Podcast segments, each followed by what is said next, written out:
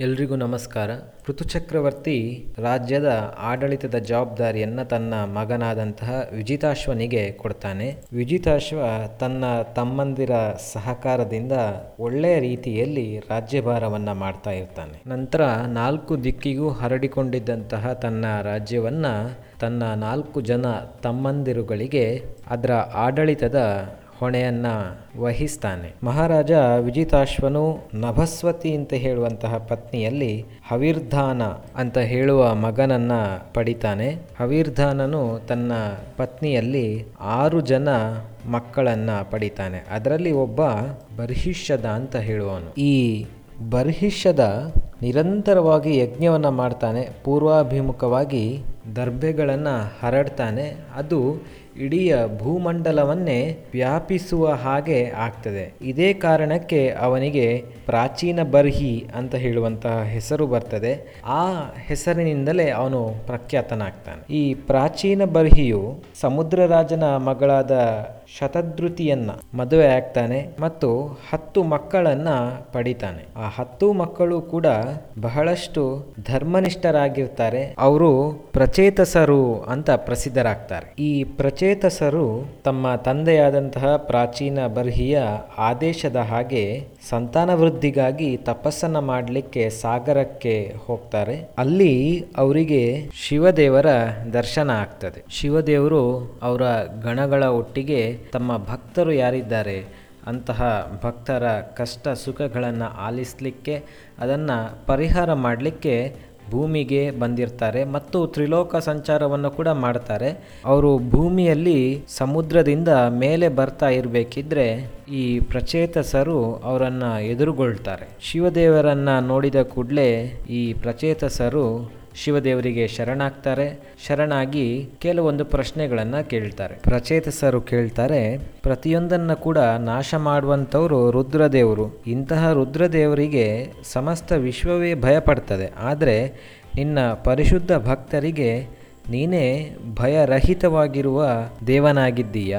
ನೀನನ್ನು ಹೇಗೆ ಅರ್ಥ ಮಾಡಿಕೊಂಡು ಪೂಜಿಸಬೇಕು ಅಂತ ಪ್ರಚೇತಸರು ಶಿವದೇವರಲ್ಲಿ ಕೇಳ್ತಾರೆ. ಆವಾಗ ಶಿವದೇವರು ತನ್ನನ್ನು ತಲುಪುವ ದಾರಿಯ ಬಗ್ಗೆ ಒಂದು ಉಪದೇಶವನ್ನ ಮಾಡ್ತಾರೆ. ಅದಲ್ಲದೆ ಒಂದು ದಿವ್ಯವಾದಂತಹ ಮಂತ್ರದ ಉಪದೇಶವನ್ನ ಕೂಡ ರುದ್ರದೇವರು ಮಾಡ್ತಾರೆ. ಈ ಉಪದೇಶವನ್ನೇ ರುದ್ರಗೀತೆ ಅಂತಾನೂ ಕರೀತಾರೆ. ಇದರಲ್ಲಿ ದೇವೋತ್ತಮ ಪರಮಪುರುಷನ ಎಲ್ಲ ಮಹಿಮೆಗಳನ್ನು ಬ್ರಹ್ಮ, ವಿಷ್ಣು, ಮಹೇಶ್ವರ ಅಂತ ಹೇಳುವ ಮೂರು ಶಕ್ತಿಗಳ ಮೂಲ ರೂಪವನ್ನು ಈ ಶಕ್ತಿಗಳನ್ನು ಪೂಜಿಸುವ ಬಗೆಯ ಬಗ್ಗೆ ಇತ್ಯಾದಿ ವಿಚಾರಗಳ ಬಗ್ಗೆ ವರ್ಣನೆಯನ್ನು ರುದ್ರದೇವರು ಮಾಡಿರ್ತಾರೆ. ಮತ್ತು ಈ ಸ್ತೋತ್ರವನ್ನು ಸದಾ ಪಠಿಸ್ತಾ ಇರಿ ಅದರಿಂದ ನಿಮಗೆ ಮಂಗಲ ಆಗ್ತದೆ ಅಂತ ಹೇಳಿ ರುದ್ರದೇವರು ಅನುಗ್ರಹವನ್ನು ಪ್ರಚೇತಸರುಗಳಿಗೆ ಮಾಡ್ತಾರೆ. ರುದ್ರದೇವರು ಅಲ್ಲಿಂದ ನಿರ್ಗಮಿಸ್ತಾರೆ.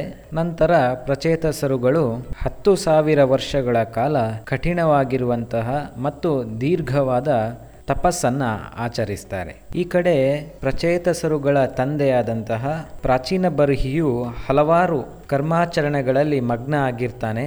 ಅವನು ಬೇರೆ ಬೇರೆ ವಿಷಯಗಳ ಕಡೆಗೆ ಆಕರ್ಷಿತಗೊಂಡು ಭಗವಂತನ ಧ್ಯಾನ ಮಾಡುವಂಥದ್ದನ್ನು ಭಗವಂತನ ಸ್ತುತಿ ಮಾಡುವಂಥದ್ದನ್ನು ಕಮ್ಮಿ ಮಾಡ್ತಾ ಅದಕ್ಕೆ ಕೊನೆಯ ಪ್ರಾಶಸ್ತ್ಯವನ್ನು ಕೊಟ್ಟಿರ್ತಾನೆ. ಆಗ ಅಲ್ಲಿಗೆ ನಾರದ ಮಹರ್ಷಿಗಳು ಬರ್ತಾರೆ, ಬಂದು ಪ್ರಾಚೀನ ಬರ್ಹಿಯಲ್ಲಿ ಕೇಳ್ತಾರೆ, ರಾಜ ನೀನು ಏನು ಮಾಡ್ತಾ ಇದ್ದಿ? ನೀನು ಮಾಡಬೇಕಾದ ಕರ್ಮಗಳು ಬೇರೆ ಆಗಿವೆ, ಆದರೆ ನೀನು ಇವಾಗ ಏನು ಮಾಡ್ತಾ ಇದ್ದಿ? ಈಗ ನೀನು ಲೌಕಿಕ ವಿಷಯಗಳಿಗೆ ಆಕರ್ಷಿತನಾಗಿದ್ದೀಯಾ?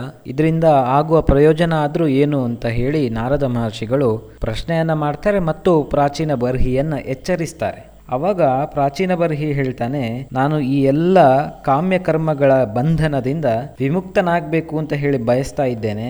ಆದ್ದರಿಂದ ನೀವು ನನಗೆ ದಯವಿಟ್ಟು ಉಪದೇಶವನ್ನು ಮಾಡಿ, ನನಗೆ ಅನುಗ್ರಹವನ್ನು ನೀಡಿ ಅಂತ ಪ್ರಾಚೀನ ಬರ್ಹಿ ನಾರದ ಮಹರ್ಷಿಗಳಲ್ಲಿ ಕೇಳಿಕೊಳ್ತಾನೆ. ಆಗ ನಾರದ ಮಹರ್ಷಿಗಳು ಉಪದೇಶವನ್ನು ಮಾಡ್ತಾ, ಪುರಂಜನ ಅಂತ ಹೇಳುವಂತವನ ಒಂದು ಕಥೆಯನ್ನು ಹೇಳ್ತಾರೆ. ಇದು ಕಾಲ್ಪನಿಕ ಕಥೆಯಾಗಿದೆ. ಈ ಪುರಂಜನನ ಕಥೆಯು ಪ್ರಾಚೀನ ಬರ್ಹಿಯ ಜೀವನವನ್ನ ನೋಡಿಯೇ ಸೃಷ್ಟಿಸಿದ ಹಾಗೆ ಕಾಣ್ತದೆ. ಪುರಂಜನ ಅಂತ ಹೇಳುವಂಥ ರಾಜನೂ ಕೂಡ ಬಹಳಷ್ಟು ಧರ್ಮಾಚರಣೆಯನ್ನು ಮಾಡ್ತಾ ಇದ್ದಂಥವನು. ಅವನಿಗೂ ಕೂಡ ಲೌಕಿಕ ವಿಷಯಗಳಲ್ಲಿ ಆಸಕ್ತಿ ಬರ್ತದೆ. ಆಧ್ಯಾತ್ಮಿಕ ಜೀವನದಿಂದ ವಂಚಿತನಾಗಿದ್ದಂಥ ಅವನು ತನ್ನ ಪತ್ನಿಯ ಮೋಹ ಪಾಶಕ್ಕೆ ತುತ್ತಾಗ್ತಾನೆ. ಯಾವಾಗ ನೋಡಿದ್ರೂ ಪತ್ನಿಯದ್ದೇ ಚಿಂತೆಯನ್ನು ಮಾಡ್ತಾ, ಸದಾ ಪತ್ನಿಯ ಒಂದಿಗೇನೆ ಕಾಲವನ್ನು ಕಳೀತಾ ಇರ್ತಾನೆ ಪುರಂಜನ ರಾಜ. ಒಮ್ಮೆ ಬಹಳ ಕಷ್ಟಪಟ್ಟು ಪುರಂಜನ ರಾಜ ಒಂದು ಬೇಟೆಯಾಡ್ಲಿಕ್ಕೆ ಹೋಗ್ತಾನೆ. ತನ್ನ ಅಸುರಿ ಪ್ರವೃತ್ತಿಯಿಂದ ನಿರಪರಾಧಿ ಪ್ರಾಣಿಗಳನ್ನು ಕೂಡ ಕೊಂದು ಹಾಕ್ತಾನೆ. ಈ ಥರದ ರಾಜನ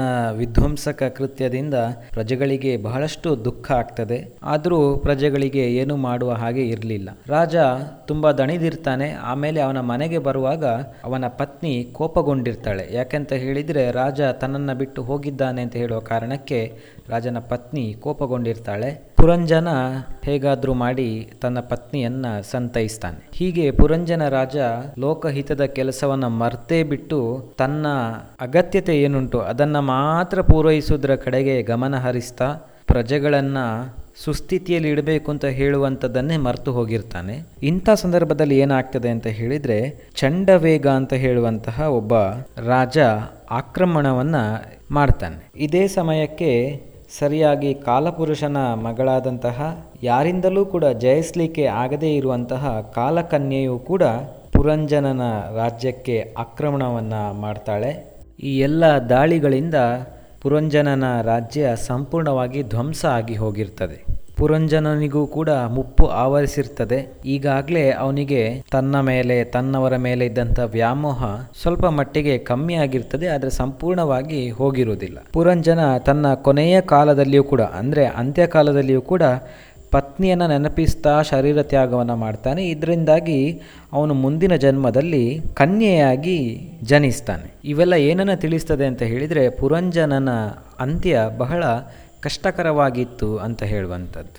ಪುರಂಜನನ ಈ ಕಥೆಯನ್ನು ನಾರದ ಮಹರ್ಷಿಗಳು ಪ್ರಾಚೀನ ಬರ್ಹಿಗೆ ಹೇಳ್ತಾರೆ ಮತ್ತು ಭಗವಂತನನ್ನು ತಲುಪಬೇಕು ಅಂತ ಇದ್ದರೆ ನಾವು ವಿರಕ್ತನಾಗಿ ಯಾವುದೇ ಥರದ ಆಸೆ ಆಮಿಷಗಳಿಗೆ ಒಳಗಾಗದೇನೆ ನಾವು ಅವನ ಚಿಂತನೆಯನ್ನು ಮಾಡಬೇಕು ಅಂತ ಹೇಳುವಂಥ ಒಂದು ಬೋಧನೆಯನ್ನು ಮಾಡ್ತಾರೆ. ನಂತರ ಪ್ರಾಚೀನ ಬರ್ಹಿಯು ಅರಮನೆಯನ್ನು ತ್ಯಜಿಸ್ತಾನೆ. ರಾಜ್ಯದ ಹಾಗೂ ಪ್ರಜಾಪಾಲನೆಯ ಹೊಣೆಯನ್ನು ತನ್ನ ಪುತ್ರರಿಗೆ ವಹಿಸಿಕೊಟ್ಟು ಕಪಿಲಾಶ್ರಮವನ್ನು ಸೇರಿ ತಪಸ್ಸನ್ನು ಮಾಡ್ತಾನೆ. ಈ ಕಡೆ ರುದ್ರಗೀತೆಯ ಉಪದೇಶವನ್ನು ಪಡೆದುಕೊಂಡಂತಹ ಪ್ರಚೇತಸರರು ತಪಸ್ಸನ್ನು ಹತ್ತು ಸಾವಿರ ವರ್ಷಗಳ ಕಾಲ ಮಾಡ್ತಾ ಇರ್ತಾರೆ. ಇದರಿಂದ ಸಂತೃಪ್ತಿಗೊಂಡಂತಹ ಭಗವಂತ ವಿಷ್ಣುದೇವರು ಪ್ರಚೇತಸರುಗಳಿಗೆ ಅಲ್ಲಿ ದರ್ಶನವನ್ನು ಕೊಡ್ತಾರೆ. ಭಗವಂತನನ್ನು ಕಂಡಂತಹ ಪ್ರಚೇತಸರುಗಳಿಗೆ ಬಹಳಷ್ಟು ಖುಷಿಯಾಗ್ತದೆ ಸಂತೋಷವಾಗ್ತದೆ, ಆನಂದ ಭಾಷ್ಮ ಬರ್ತದೆ. ಈ ಸಂದರ್ಭದಲ್ಲಿ ಅವರು ಭಗವಂತನ ಸ್ತುತಿಯನ್ನು ಮಾಡ್ತಾರೆ.